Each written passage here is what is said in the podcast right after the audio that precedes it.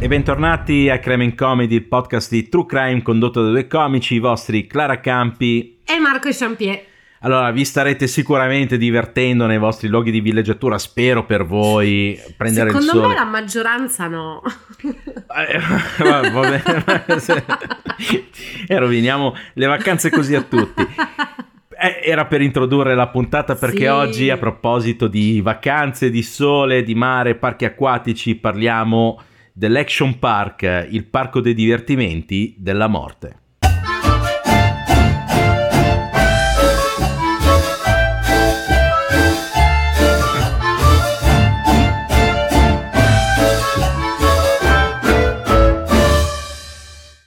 Allora, prima di buttarci a capofitto nella storia dell'Action Park, il parco di divertimenti della morte, dobbiamo ringraziare la nostra la Patreon che ci ha segnalato questa storia di cui ho detto ragazzi, questa cosa qui mi ha fatto ridere, se volete parlarne. Io sono andato a cercarmi la storia, ho detto no, sì, dobbiamo parlarne assolutamente. Ed è Daniela Bruni, grazie mille Daniela. E poi dobbiamo fare gli auguri di compleanno a V, augurivi. Grazie e auguri. Esatto, grazie e auguri per il compleanno. Mi sto impastando, ok. Peggio che quelli che vanno all'Action Park a divertirsi. Comunque, la nostra storia affonda le radici negli anni 70, quando Eugene Mulvihill, che è un broker assicurativo e ha una società di brokeraggio, cioè un broker assicurativo, scusate, un broker di azioni di Wall Street, e ha una società di brokeraggio che si chiama Mayflower Securities, lavora appunto a Wall Street e sta facendo un sacco di soldi. In realtà è una mega truffa, perché lui vende le penny stock esattamente come il protagonista di Wolf of Wall Street, no? DiCaprio. Ok, sì, quindi sì. Vende quelle cose lì, lo beccano perché a un certo punto una delle penny stock particolarmente gonfiate erano collegate a una società che poi è fallita e quindi hanno fatto causa eccetera. Lui negli anni 70 viene buttato fuori. Il suo braccio destro è questo Robert Brennan, che è diventato il CEO di questa Mayflower, è amicissimo appunto con Eugene Mulvihill e è proprio il suo braccio destro, no? Cioè la cosa. Allora insieme fondano, cioè una volta che sono stati buttati fuori da Wall Street non possono più operare, insieme fondano la Great American Recreation e si comprano due impianti sciistici nel New Jersey. Uno è Great Gorge, ok, sì. e l'altro è nella Vernon Valley, sempre lì, okay. In New Jersey. Sì, Vernon, New Jersey. Sì, Vernon. Che tra l'altro, per chi è familiare con gli Stati Uniti, New Jersey è subito white trash nella mente, non so. Esatto. Se siete amanti dei reality show di una volta, cos'era Jersey Shore? Sì, sì. Ecco, dovete immaginarvi quella tipologia di persone. Poi quando sì. Arriveremo al parco i clienti erano sì, cioè infatti. Proprio super tamarri, lo possiamo dire. Esatto. Sì. Lo dico subito perché questa storia proprio sprizza New Jersey da tutti i pori, no? Però sì. Magari uno non è familiare con gli Stati Uniti, così ve lo volevo dire, sappiatelo. Esatto, sì, pensate a Buddy Valastro ma senza istruzione e senza le torte. No, roba. Ok. Vabbè, comunque. Sì, anche perché comunque Vernon, la Vernon Valley, è a circa 45 miglia da New York, fate un 100 km di strada, quindi in un'oretta da New York, proprio la città, si arriva lì. E lui compra questi due impianti sciistici e il fatto è che ovviamente rendono durante la stagione sciistica. Certo. Quindi lui tra l'altro è stato anche un pioniere della neve artificiale e aveva tipo l'impianto per sparare neve artificiale più grande del mondo ai tempi, negli anni 70. Comunque gli viene quest'idea di trasformare la Vernon nella nuova Orlando, facendo un parco dei divertimenti. Infatti lui si ispira un po' a Walt Disney, un po' a Trump, un po'... Ma lui è un po' il Walt Disney dei poveri, no? Lui è un po' il Walt Disney, esatto, lui è un Walt Disney che non vuole spendere, perché Walt Disney comunque lui non vuole spendere, no? E quindi gli viene quest'idea meravigliosa di fare un parco dei divertimenti, il famoso Action Park. Dove allora, tu controlli l'azione. Dove tu controlli l'azione. Esatto, E appunto Robert Brennan, che era il suo braccio destro, è quello deputato a trovare i fondi, quindi a trovare gli investitori. Effettivamente comunque Mulvihill voleva trasformare Vernon nella nuova Disneyland, sì. No? E niente, questo Action Park alla fine riesce ad aprirlo, lo apre, viene inaugurato nel 1978. Ora andrà avanti fino al 1996, sì. No? Quindi quasi 20 anni. E ovviamente all'inizio non c'erano tutte le attrazioni che ci saranno verso la fine, anche perché arriveranno a 80 attrazioni, verranno costruite diciamo lungo gli anni. Comunque, sì, ma questo è normale, succede sempre. Sì, esatto. Comunque l'Action Park verrà diviso in 3 zone principali. Una è l'Alpine Center, l'altra si chiamerà Water World, dove ci saranno tutti i giochi d'acqua. E che non c'entra niente col film flop di Kevin Costner. Esatto, non c'entra niente con Kevin Costner. E l'ultima è la Motor World, sì. Ok, che sarebbe il mondo dei motori, che era diviso dalle altre 2 zone dall'autostrada. Cioè, no. È a tema. Ma c'era tipo un sottopassaggio, un ponte? No, c'era un ponte, dovevano attraversare il ponte sotto, quindi sì. Vedevi l'autostrada sotto. Sì, no, vabbè, ma poi l'autostrada diventerà protagonista di questo Action Park. Sì, comunque, sì, appunto, lui apre questo Action Park. E allora, che lo apre poi il 4 luglio, tra l'altro. Sì, il 4 luglio del 1978 l'inaugurazione. Grandi festeggiamenti, tra l'altro, vabbè, non so se ce l'hai in programma di dirlo. Cosa? No, però lui organizza 2 eventi il 4 luglio. Sì, okay. No, non volevo dirli, però sì, uno è un concorso di sosia di Dolly Parton. E a questo concorso si sono iscritti quasi solo uomini. Sì, esatto. Quindi è diventata una roba di drag queen, ma super cheap, ragazzi. Cioè non drag queen studiate tutto, no? Proprio gente che sarà messa la parrucca in testa e la minigonna della fidanzata e basta. E poi 2 meloni addosso. Sì, esatto. Del seno. E poi il concorso per sputare tabacco. Sì, chi è vero. Tabacco più lontano. Sì, no, ma allora, tutta questa storia è all'insegna della chic-erie, della finestra. Ok.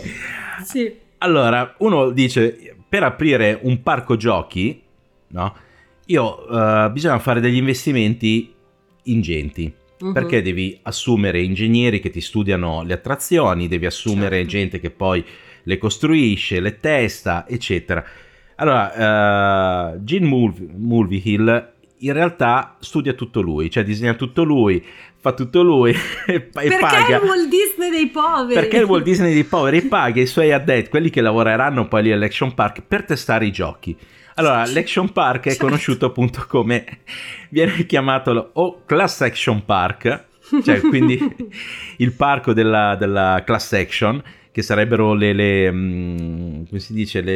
denunce di massa collettive, sì. Esatto, collettive verso qualcuno, o la Traction Park. Traction sarebbe da trazione, quando ti si spacca qualcosa e vieni. E perché questo? Perché appunto Mulvihill aveva studiato dei giochi che erano particolarmente pericolosi. E andiamo a elencare un po' di giochi. Uno era il Cannonball Loop. Cos'è il Cannonball Loop? Subito lì parte. Sì, subito lì. Il Cannonball Loop è uno scivolo d'acqua con un giro della morte in mezzo. Okay. Sì, ma verso la fine anche. Sì, verso la fine, sì. Ora, se fanno i giri della morte sulle montagne russe è perché i carrelli sono ancorati ai binari, ok? Cioè ci sono i binari tubolari, i carrelli sono ancorati lì. E se non fanno i giri della morte tipo sugli scivoli d'acqua o in mezzo alla 4 sull'autostrada, un motivo c'è. Perché tra l'altro non era neanche studiato da un ingegnere, si vede. Io quando ho visto le immagini ho detto no, ma veramente. Sì, perché allora voi fate conto che lo scivolo d'acqua tubolare, quindi tutto chiuso, che a un certo punto c'è questo cerchio in mezzo, ok? E per fare una roba del genere allora innanzitutto deve essere tutto lubrificato, no? Perché se no quando e quindi devi avere una pressione dell'acqua molto alta, perché sennò l'acqua arriva dove c'è il giro della morte e fa la pozzanghera, e quindi rallenta la gente che scende. Ok. Secondo, l'accelerazione di gravità. Allora, quando sulle montagne russe fai il giro della morte, arrivi anche a G9, no? Quindi l'accelerazione di gravità cambia, perché tu stai andando in una direzione e ti vieni sparato verso l'alto. È come andare su un aereo. Pensate queste cose qua dentro uno scivolo d'acqua. Allora, quando viene costruito, all'inizio prova con dei manichini, no? I manichini escono dall'altra parte distrutti, cioè senza testa, con le braccia rotte, eccetera. Allora comincia ad aumentare la pressione dell'acqua, ad aumentare la discesa all'inizio, così. Poi a un certo punto dice, ma proviamoci con le persone. Quindi lui dà $100 ai dipendenti di questo parco per provare il Cannonball Loop. Quelli che escono vivi si prendono i $100, però escono anche martoriati, no? Sì. Perché arrivati al punto in cui devi cominciare a salire per fare il giro della morte, no? Che dovrebbe essere che il fondo diventa il tetto, no? Ok, del tubo. Cosa succede? Che lì, siccome non l'ha studiato un ingegnere ed era un cerchio, no? Sì. Perfetto. La gente cominciava a fare tipo ping pong all'interno del tubo, no? Quindi a sbattere contro le pareti da una parte all'altra. E se ti andava bene arrivavi nella parte dove scendevi, in genere la gente precipitava giù. Quindi a un certo punto hanno dovuto mettere una botola sulla parte superiore di questo cerchio per aprirla e recuperare quelli che rimanevano incastrati dentro, pulirlo dal sangue e recuperare i denti che la gente perdeva. Infatti, e tra l'altro, infatti, se eri un po' più lungo, un po' più corto, un po' più pesante, un po' più leggero, non potevi fare il Cannonball Loop, perché non ne saresti uscito sano, no? Sì, ma poi tra l'altro ho visto anche super stretto come scivolo. Ho avuto un flash della puntata dove Homer va al parco acquatico e poi lo devono rimuovere il pezzo di scivolo perché si è incastrato dentro. Esatto. Sì, mi dà quell'impressione lì, perché cioè è veramente piccolo. Sì, è veramente piccolo, ma tra l'altro è un tubo nero in cui tu non vedi l'uscita perché c'è in mezzo un giro della morte. Sì. E quindi cioè, proprio ti tuffi nell'oscurità più assoluta. C'era gente che ha testimoniato dicendo che era la cosa più spaventosa, cioè vedere in quel buco lì era la cosa più spaventosa che avessero mai provato nella loro vita. Ma questo è niente, perché lui si studia altre attrazioni, come la Zero Gravity Airplane, che era uno scivolo che aveva, diciamo, due rampe, no? Mm-hmm. Cioè era uno scivolo in cui andavi giù, poi diventava improvvisamente pianeggiante. Sì. E poi andava giù a scalino. Ok. No, aveva come due scalini, no? Sì, che sì, arrivando a una certa velocità saltavi da uno scalino all'altro. Sì. Un po' come, che ne so, la discesa quella con gli sci, la rampa. Mm-hmm. No, ok. Sì. Ecco, un ragazzino ha preso troppa rincorsa e praticamente è volato dal primo scalino ed è arrivato direttamente giù sulla parte pianeggiante del resto dello scivolo, facendosi male, ha rischiato di rimanere paralizzato, ma per fortuna, e quello lì poi l'hanno chiuso quasi subito. Ok.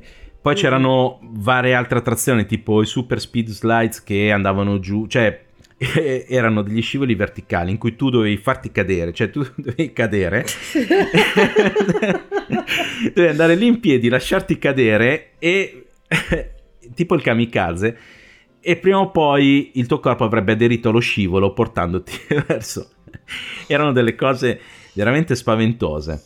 Ma c'è gente che pagava per andare su ste cose, ma come cazzo è possibile? Ed era sempre pieno, aveva qualcosa tipo 1 milione di visitatori all'anno. Sì. No? Sì, sì. E tra l'altro uno dice, vabbè, ci sono queste cose qua, però nel senso, basta non fare queste cose pericolose. In realtà i vialetti per andare da una attrazione all'altra erano di cemento nero, quindi se non ti portavi le scarpette, le ciabatte e provavi ad andarci a piedi sotto il sole dell'estate cioè, sentivi sfrigolare i piedi, quindi era una tortura anche spostarsi da una cosa all'altra. Poi c'era ad esempio il Tarzan Swing. Tarzan Swing era un ponte in cui tu ti lanciavi con una, com'è che si chiamano, non una liana, un triangolo, il... Sì, Sì, comunque dondolavi su questa cosa e poi ti lasciavi cadere nell'acqua. L'acqua era gelida perché era un laghetto che c'era già, cioè nel senso non era stato fatto apposta, quindi lì era abbastanza pericoloso perché tra il caldo del sole e l'acqua gelida la gente aveva gli shock termici. Sì. E in più c'erano quelli che quando si tuffavano lasciavano la liana, no? per tuffarsi in acqua, si tiravano giù i pantaloni, quindi... e poi quelli che cadevano male, che dovevano essere recuperati, venivano comunque insultati. Era un incubo sta cosa. Poi vabbè, le ragazze che perdevano la registrazione, infatti tutti erano lì che speravano che le ragazze perdessero la parte sopra del top. Sì, perché quando si è accorto quando Gin si è accorto che la gente perdeva i pezzi di costume, ha detto ragazzi, dobbiamo fare qualcosa, costruiamo qui una zona dove le persone possano guardare. Sì, esatto. Però Gin aveva avuto anche questa idea geniale di fare l'uomo nella sfera. Sì, che era un'idea, però è rimasta l'idea perché succede, cioè il primo tentativo è subito andato male perché era una sfera di metallo enorme in cui uno doveva entrare, sedersi e scendere da questi binari che erano fatti in PVC, no? Binari tubolari che in teoria dovevano, solo che la sfera era molto più grande dei binari. I binari, tra l'altro, col caldo tendevano ad aprirsi. La prima volta che hanno fatto l'esperimento con dentro un cristiano, questo qui è finito in autostrada. E hanno detto, forse è un po' pericoloso, perché comunque il tutto veniva testato dai ragazzi che lavoravano lì e se ne fossero usciti, cioè non dico incolumi, però senza niente di rotto, allora la trazione era sicura. Sì, poi chiaramente c'era anche un ispettore esterno, infatti in quel caso lì quando appunto è successa sta cosa che è finito nell'autostrada era presente l'ispettore esterno perché loro nel parco l'avevano già testata quella roba lì, questo era il test ufficiale e l'ispettore appena visto questo che volava via si è alzato e se n'è andato e non ha detto una parola a nessuno. Sì, esatto.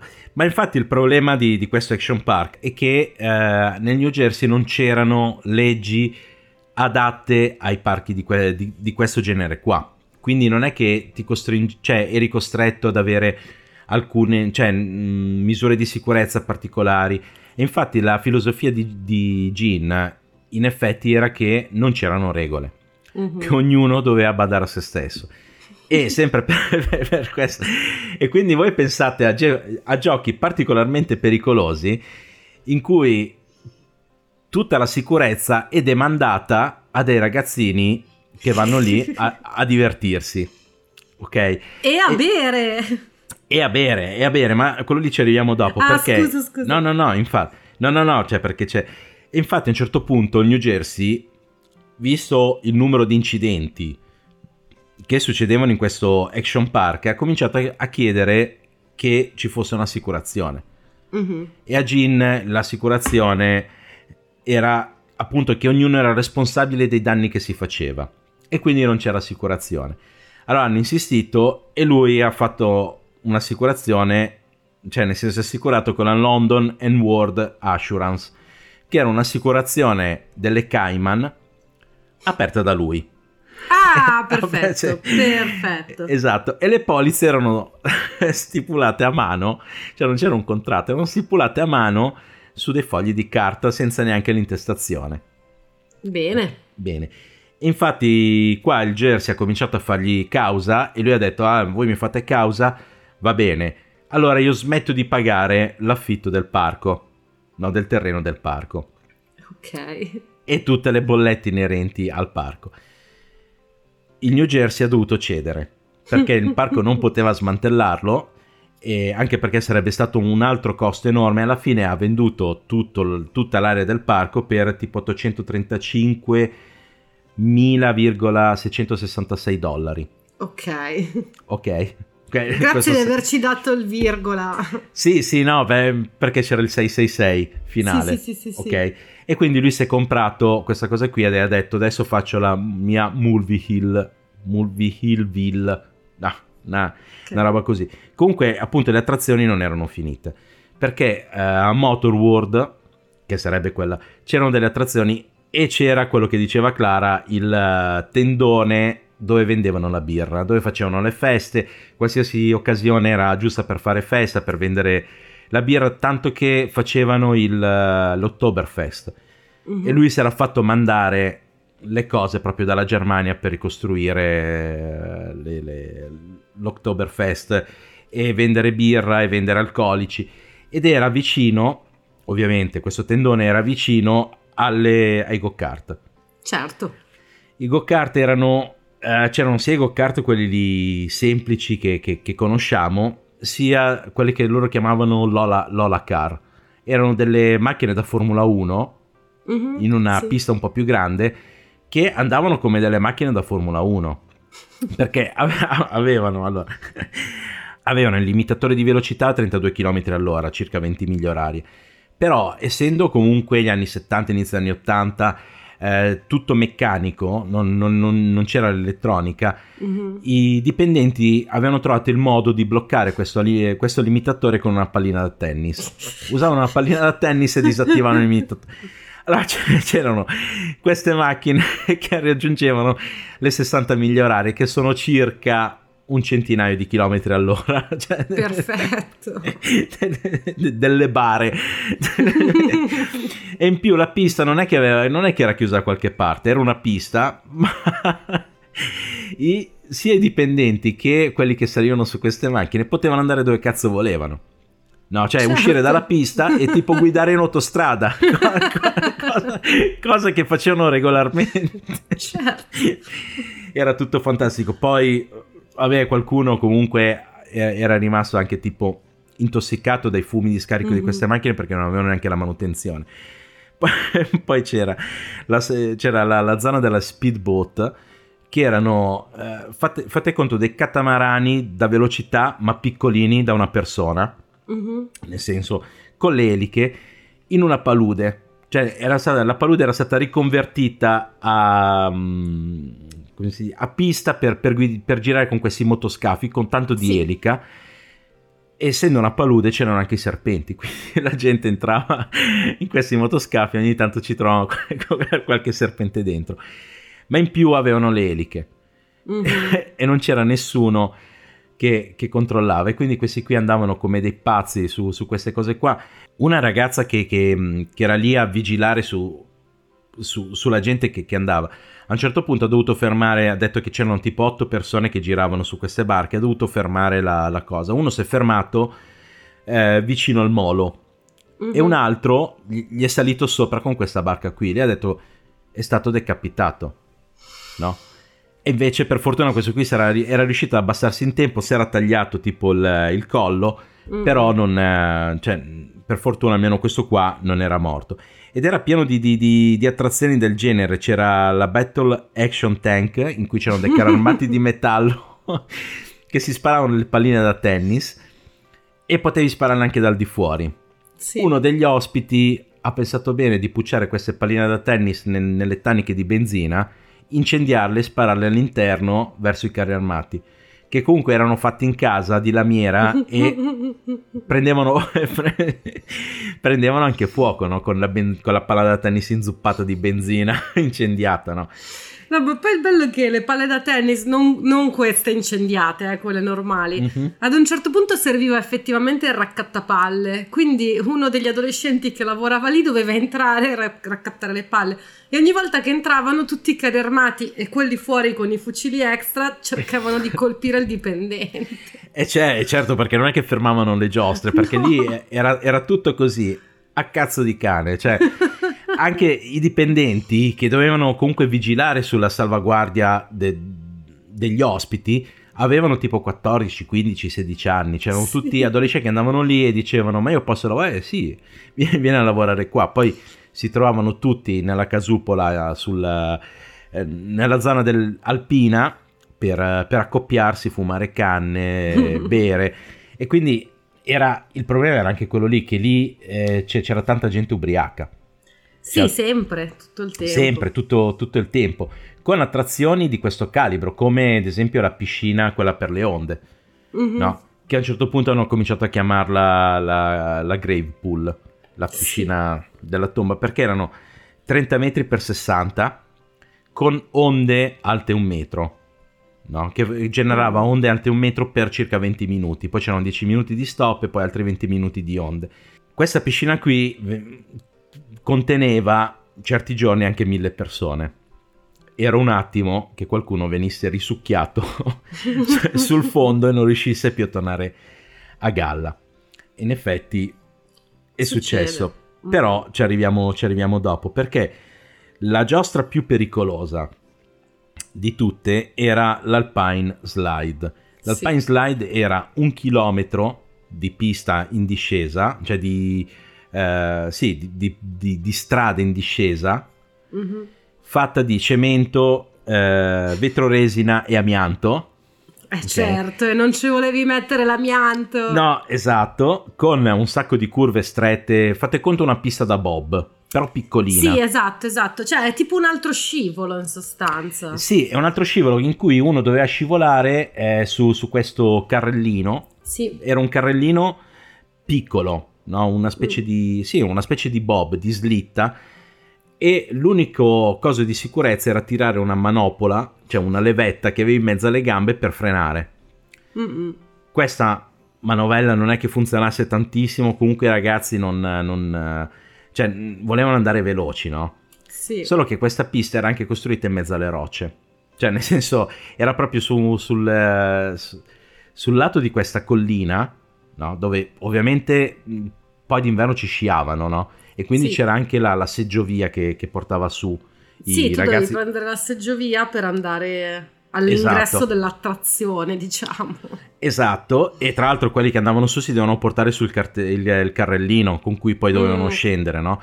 Che ogni tanto quando passava qualcuno sotto tentavano di centrarlo col carrellino che si portavano su, perché ovviamente non c'erano regole. Cioè, non c'era nessuno che vigilava su... Cioè tutti si facevano i cazzi loro, a meno che... È tutto così anni 70-80 comunque. Sì, esatto, è tutto così anni 80, cioè è proprio una roba... E niente, quindi dovevi scendere con sto carrellino. Allora, se ti andava bene, arrivavi giù che eri completamente scoriato, no? Perché, per l'attrito che facevi, perché il carrellino era piccolino. Sì. E quindi eri immerso in questo tubo, semitubo di vetroresina, cemento e amianto. E quindi la cosa minore che ti potesse succedere, tra l'altro alla velocità spaventose, la cosa minore è che ti scorticavi tutto, no? Quindi, e infatti cosa succede? Che ci sono migliaia di feriti all'anno. Mm-mm. Migliaia di feriti, e continuano a chiamare le ambulanze da Vernon. Solo che a Vernon, è una cittadina piccola, c'erano 2 ambulanze. E continuavano a fare avanti e indietro da Vernon al parco. A un certo punto Mulvihill ha dovuto comprare altre ambulanze Allora, i feriti effettivamente non si sa quanti sono, cioè non c'è un conto preciso. Si sanno più o meno quelli che venivano portati all'ospedale perché venivano registrati, però quelli che comunque... Sai, ti scortichi un braccio, ti scarnifichi una gamba, non è che vieni portato all'ospedale, ti portavano in infermeria, ti spruzzavano su alcol e iodio, che faceva un male atroce, cioè gente che rinunciava diceva no, io mi tengo l'infezione, non vi preoccupate, non spruzzatemi quella roba lì, e quindi non venivano registrati, venivano risarciti con tipo il biglietto per entrare il giorno dopo. Ah beh. Quindi i feriti esattamente non si sa quanti sono. I morti di questo parco, sì, sono 6. Il primo, appunto, l'8 luglio del 1980, un ragazzo di 19 anni su questo Alpine Slide, cioè non ha tirato la levetta, in una curva è volato fuori, è finito sulle rocce che c'erano l'intorno, si è spaccato la testa. È stato in coma, mi pare, 3-5 giorni e poi è morto. Sì, però a quel punto Gina è intervenuto, ha detto non va bene che ci sono le rocce qua intorno, no. Mettiamo della paglia. Sì, esatto, mettiamo della paglia che attutisce. Vabbè. Poi il 24 luglio del 1982 un ragazzo di 15 anni è affogato nella piscina perché è stato risucchiato sotto. Sì. Lo stesso, il 1 agosto dell'82 è morto un ragazzo di 27 anni alla Kayak Experience, che sarebbe una discesa di kayak tra le rapide. Ovviamente lì non potevano fare le rapide veramente in discesa, quindi cosa avevano fatto? Avevano fatto questo circuito, diciamo, scavato con l'acqua, e sotto gli avevano messo dei ventilatori elettrici per muovere l'acqua. Questo ragazzo si è ribaltato col kayak e è morto folgorato perché era lì vicino uno di questi ventilatori. Okay. Mm-hmm. Nell'84 un uomo ha un arresto cardiaco per l'impatto con l'acqua gelata della Tarzan Swing, quella lì che dicevo prima, che cioè per lo shock termico ha un infarto e muore. Il 27 agosto dell'84 un altro ragazzo di 20 anni affoga sempre nella piscina, che appunto viene ribattezzata Grave Pool. Ah sì. Ma tra l'altro ribattezzata divertendosi tutti come dei matti, eh? Sì, ah, sì, la chiamiamo Grave Pool perché ci muore la gente. Esatto. Grave vuol dire tomba. Sì, infatti, sì, poi tra l'altro c'era anche una zona dove ci si poteva tuffare. Mm-hmm. No, avevano fatto questa scogliera di tipo 20 piedi, che sarebbero 6-7 metri di altezza, in cui ci si poteva tuffare. E ci si poteva tuffare nella piscina comune. No, quindi c'era gente che nuotava, ogni tanto piombava giù qualcuno dall'alto. È pericolosissimo.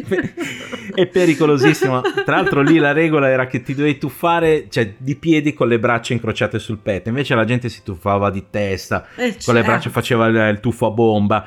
C'erano spalle che uscivano come niente. Lì la sicurezza...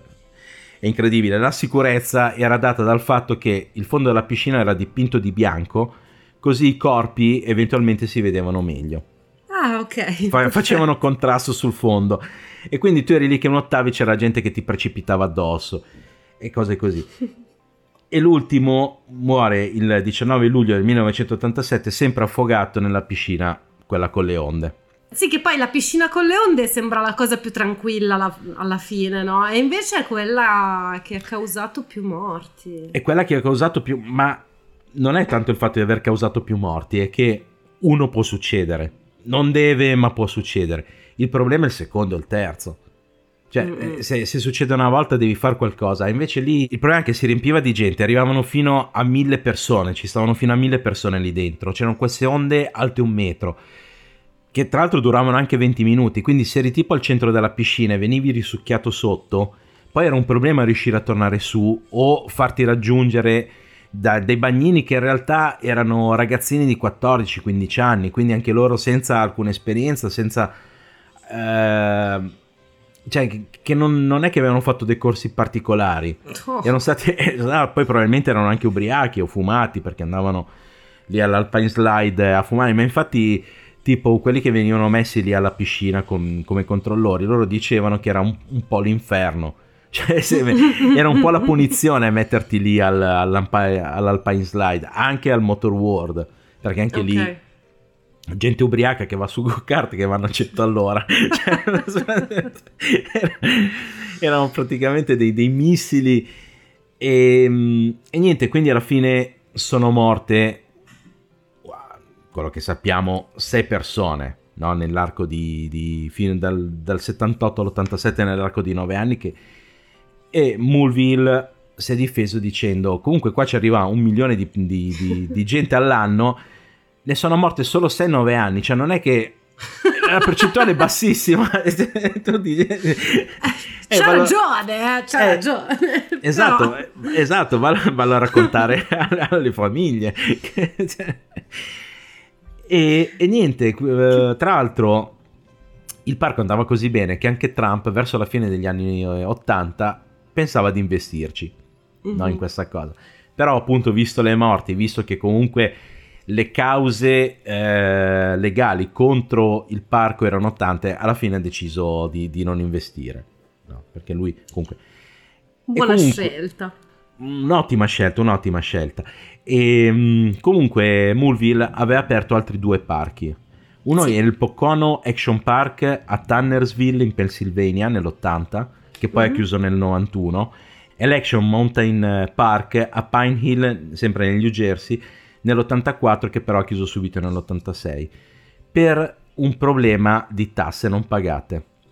Perché alla fine l'Action Park è stato chiuso nel 96 non tanto per gli incidenti, ma per una questione puramente economica, perché tra le tasse che doveva pagare, tra le azioni illegali che gli facevano contro quelli che si facevano male, aveva speso troppo in assistenza legale, no? Certo. Tante, come si dice, tante cause era riuscito a evitarle, però sempre perché comunque lui faceva, cioè aveva fatto mettere in giro dei cartelli che spiegavano come usare le attrazioni. Certo. No? Sì. Quindi l'Alpine Slide, tra l'altro, all'inizio aveva le foto di quelli che si erano fatti male prima. Quindi dice, cioè, se non segui queste istruzioni, finisci così, giustamente. Ti piace questa cosa. Esatto. E quindi chi si faceva male su quelle cose lì? Ovviamente il Cannonball Loop era tipo una macchina della morte, cioè, potevi stare attento quanto volevi, però era cioè, ti spaccavi le ossa, cioè uscivi che minimo eri senza denti. No, ma guarda, quello scivolo lì mi sembra, se tu prendi un bambino di 6 anni e gli dice disegnami il tuo parco acquatico dei sogni, ti fa quello scivolo lì, cioè sì. Perché chiunque con una minima conoscenza, non dico dell'ingegneria, ma della gravità, non l'avrebbe mai fatta una roba del genere. Sì, esatto, però lui queste cose qui. E comunque appunto lui tante cause legali era riuscito a evitarle, tante altre ovviamente di quelli morti lì no, e in più ovviamente era venuta fuori la storia che impiegava dei minorenni sì. Come personale del parco, ed era illegale tra l'altro. No, questa qui mi ero dimenticato di dirla, sempre per la sicurezza, no? Per, sì. Se qualcuno veniva salvato in una di queste attrazioni, tipo anche c'era il Colorado River Ride, che in cui era da 1, 2 o 4 persone, sì. Era questa discesa, no, sul tipo Colorado, cioè tipo fiume in piena, no? Tipo rafting, sì. Ok, su questi canotti, sì. Però andavano, cioè non è che c'era una distanza di sicurezza tra una persona e l'altra. Sì. Continuano a buttarli giù, no? Quindi a un certo punto il fiume si divideva in due tipo, e da una parte c'era l'imboccatura di un tunnel e dall'altra c'erano i saltini, no? Che tu avresti dovuto fare con i canotti. Okay. Solo che arrivando troppa gente tutta insieme si formavano tipo i tappi, no? E quindi tanti provavano ad andare a piedi, solo che magari scivolavano, perché comunque era il fondo scivoloso come piedi? Provavano a scendere. Cioè, scendevano, si prendevano il canotto. Esatto, no. E dicevano mi faccio il tunnel senza canotto. E quindi tanti, poi magari ubriachi così, sì. Rischiavano di affogare, e quindi quelli che rischiavano di affogare gli mettevano su dei braccialetti con su scritto CFS, no? E loro dovevano essere tenuti d'occhio, non gli facevano fare alcune attrazioni così. Che CFS stava per Can't Fucking Swim. No.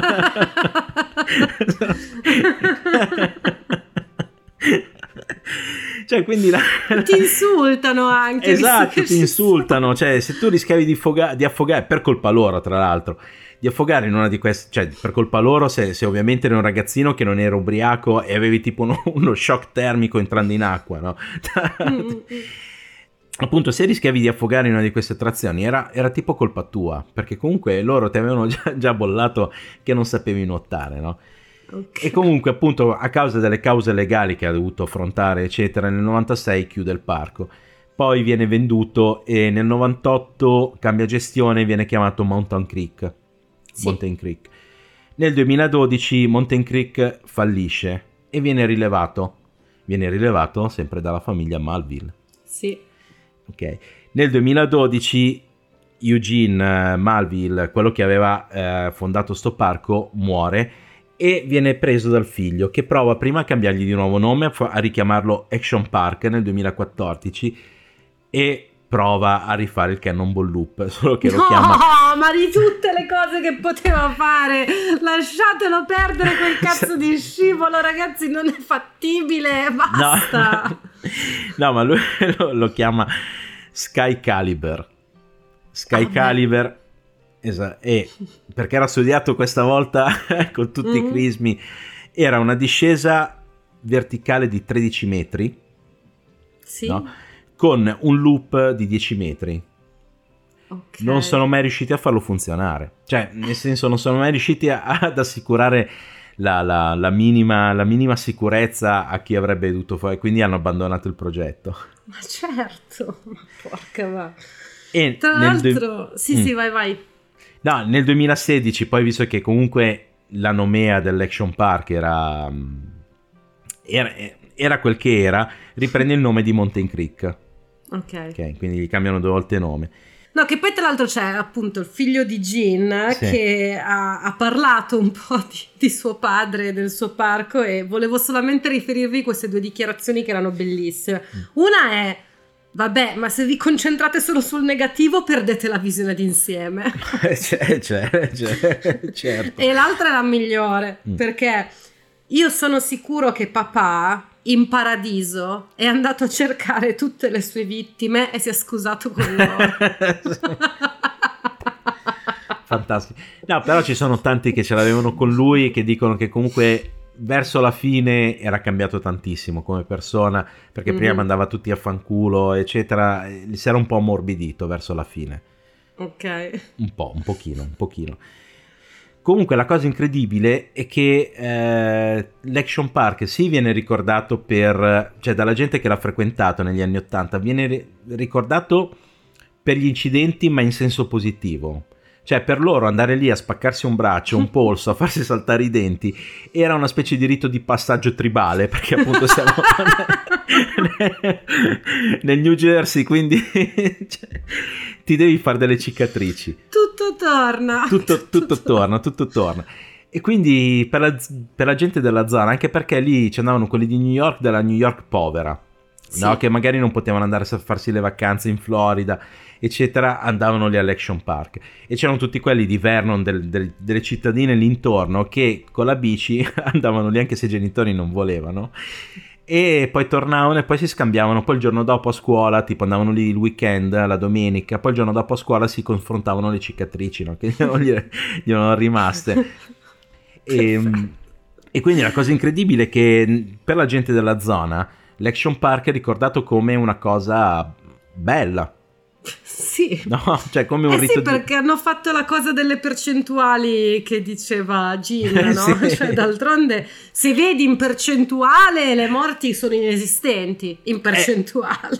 Allora è andato avanti dal 78 al 96, sì, no? Quindi sono 18 anni, sono arrivati più o meno 18 milioni di visitatori, perché lui dice 1 milione l'anno, sì. Sono morte 6 persone, cazzo, un risultato perfetto, più sicuro lì che andare in ascensore, ragazzi. Esatto, quindi esatto. Più sicuro l'Action Park che non appunto andare in aereo. Poi tra l'altro c'erano anche dei rudimentali, questo qui non l'ho detto, però c'era tipo un rudimentale bungee jumping, sì, in cui io ho visto lì l'immagine, non ci sarei salito neanche costretto, cioè perché era questo è effettivamente un elastico, però non eri attaccato per i piedi, quindi imbragato, c'avevi una cintura tra me e poi cadevi tipo Gesù sulla croce dall'alto. C'erano sotto dei materassi effettivamente, e poi c'era come si chiama quello lì per simulare il volo, il simulatore di volo, sì, che ti mettevi la tuttina, c'era quest'aria fortissima, e c'erano questi, ma era all'aperto, no? Okay. Con l'intorno, e quindi c'erano questi qua che volavano col casco, la tuttina, poi ogni tanto qualcuno lo vedevi sparire dietro i materassi. Aspetta, poi non hai parlato però della Gladiator Challenge. Ah sì, sì, no. No, è perché giustamente ci sono troppe attrazioni in questo parco, quindi alla fine ce n'erano più di 80, mi sono concentrato su quelle più pericolose. Però anche questa qua, la Gladiator Challenge, allora già che è stata progettata dai fratelli Mancuso. Ora, voi direte perché ridono, perché io e Marco abbiamo un amico Mancuso e ci fa molto ridere che lui e suo fratello abbiano organizzato. Sì. Però vabbè, questi sono inside joke nostri, che sì, chi se ne frega. Comunque questi fratelli Mancuso erano dei bodybuilder. E quindi ai tempi c'era un programma che si chiamava American Gladiator, una roba del genere, tipo giochi senza frontiere, però dovevi tipo Fare un percorso e sconfiggere i wrestler. In realtà era una sfida tra i Gladiator, cioè gli American Gladiator, che erano tipo culturisti assunti proprio dalla produzione, e la gente normale andava contro di loro, facevano dei giochini. In genere erano con sei bastoni, quelli con i sacchi morbidi, o dovevi fare un percorso in cui loro ti ostacolavano in qualche modo. Esatto, era ispirato a quel programma, e quindi che cosa fanno? Hanno fatto questo percorso dove c'erano appunto i gladiatori con questi bastoni tipo quelli che descriveva Marco, quindi bastoni imbottiti, che dovevano fermare le persone che cercavano di fare il percorso. Ok, loro per assumere i dipendenti per questo Gladiator Challenge andavano proprio fisicamente nelle palestre a fare scouting, così, che è inquietantissimo. E poi vabbè, una volta è successo questo episodio simpatico, cioè un tamarrissimo di quelli che frequentavano il parco si trova a non riuscire a finire il percorso del Gladiator Challenge, perché uno di questi gladiatori dice l'ha picchiato troppo questo bastone, e allora è tornato il giorno dopo con gli amici però per picchiare il bodybuilder. Allora il bodybuilder ha chiamato i suoi colleghi, quindi hanno smesso di lavorare per fare una rissa insieme a questi qua che si era portato lui, e la rissa è andata avanti finché non è arrivata la polizia dentro il parco per portarli via tutti. Sì, che poi appunto le risse lì erano all'ordine del giorno, perché cioè comunque non è che ci andava proprio l'elite americana, cioè ci andavano quelli del New Jersey, quelli della New York, come dicevamo prima, povera, quindi bastava pochissimo. Poi tra l'altro birra a volontà, a chiunque la chiedesse, ma anche ai minorenni, non è che stavano lì a chiedere, perché la regola era che non c'erano regole. Lì era un posto, secondo Mulvihill, doveva essere il posto della libertà assoluta. Solo che non puoi mettere cose pericolosissime e dalla libertà assoluta. Cioè, no, ma anche perché poi, vabbè, lo vediamo nei film americani, no? Gli americani per bere devono avere 21 anni, ok? Quindi se tu fai un posto dove nessuno controlla il documento e si diffonde la voce, tutti i ragazzini verranno apposta per sbronzarsi, non per bere la birra. No, certo. Ok, quindi loro vanno lì con l'intenzione di sbronzarsi, quindi tu sei circondato da adolescenti ubriachi ovunque. Tra l'altro adolescenti che magari è la prima volta che bevono, cose così, quindi non sanno neanche gestirsi da ubriachi, no, certo. Quindi vomitano in giro, fanno gli incidenti, fanno le risse e tutte queste robe qua. Prendono macchine da 100 all'ora e scappano in autostrada. Questa cosa mi fa morire. Esatto, ma infatti guarda, è talmente parte di quel tipo di cultura americana che Johnny Knoxville, che è uno dei Jackass, non so se Jackass è una roba vecchia ormai, però magari i nostri ascoltatori sanno chi sono. Cos'era? Erano tipo degli stuntman che facevano le cose più stupide possibile su MTV, forse. Allora, stuntman sono dei professionisti, loro erano... Ok, stuntman autodidatti. Loro erano... Allora, sì, Jackass erano... un gruppo di ragazzi che, cioè, capitanati appunto da Johnny Knoxville, però erano tipo anche skateboarder, gente che faceva sport tipo estremi così, che facevano delle cose fuori di testa. Infatti su Netflix ci sono i film di Jackass, se riuscite a vederli. Non ho controllato se c'è questo, allora, perché no, lui ha... ok, perché è stato un flop, perché allora Johnny Knoxville ha deciso di fare un film dedicato a Gene, in realtà, perché Gene è il suo eroe, ha dichiarato il creatore dell'Action Park, e quindi hanno ricreato per il film alcune delle attrazioni, tra cui appunto l'Alpine Slide. E Johnny Knoxville racconta che quando doveva testare l'Alpine Slide, loro per sicurezza, perché chiaramente comunque è un film, no? Una produzione seria, avevano le ambulanze con le porte aperte pronte alla fine della pista, e lui ha detto che è proprio direttamente volato nell'ambulanza. Cioè, si è fatto malissimo per questo film, si è spaccato più che in tutti gli altri film che ha fatto, e poi alla fine niente, è stato un flop al botteghino, e lui ha dichiarato... mi spiace di aver fallito così Gene, il mio eroe. Sì, in realtà sì, non era proprio un film sull'Action Park, era un film che prendeva ispirazione a e dedicato sì, cioè poi... non era girato all'Action Park. No. Era, avevano ricostruito delle attrazioni non so dove, poi non so con che budget, ma si è proprio distrutto tutto.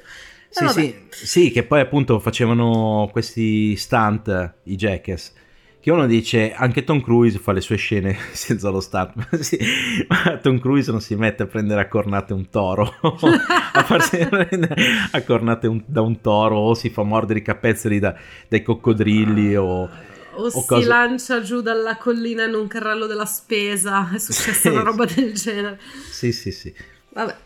Vabbè, quindi questa era la storia. Alla fine appunto l'Action Park è fallito nel 96, adesso è ancora aperto, ma sì, pare che abbiano messo tutto in sicurezza. Sì, sì, sì, sì. E ci abbiano anche l'assicurazione, non la London and World Assurance, che delle Cayman. Sì, che poi era venuto anche fuori che quell'assicurazione lì serviva per fargli riciclare dei soldi a Eugene Mulvihill. Ma certo, ma ovvio. Era tutto così. E niente, questa era la storia dell'Action Park, speriamo vi sia piaciuta. È difficile da raccontare senza farvi vedere le immagini, perché bisogna vedere le cose per capire quanto fosse pericoloso il tutto, perché raccontarlo non viene tanto fuori. Noi vi ricordiamo di seguirci sui nostri social, crimeandcomedy.podcast su Instagram, Crime and Comedy Group su Telegram, poi c'è il sito crimeandcomedy.it e... Basta ragazzi. Basta, per questa settimana è tutto, ci sentiamo settimana prossima per un'altra capsule. Sono le capsule queste. Sì. Va bene, ciao ragazzi.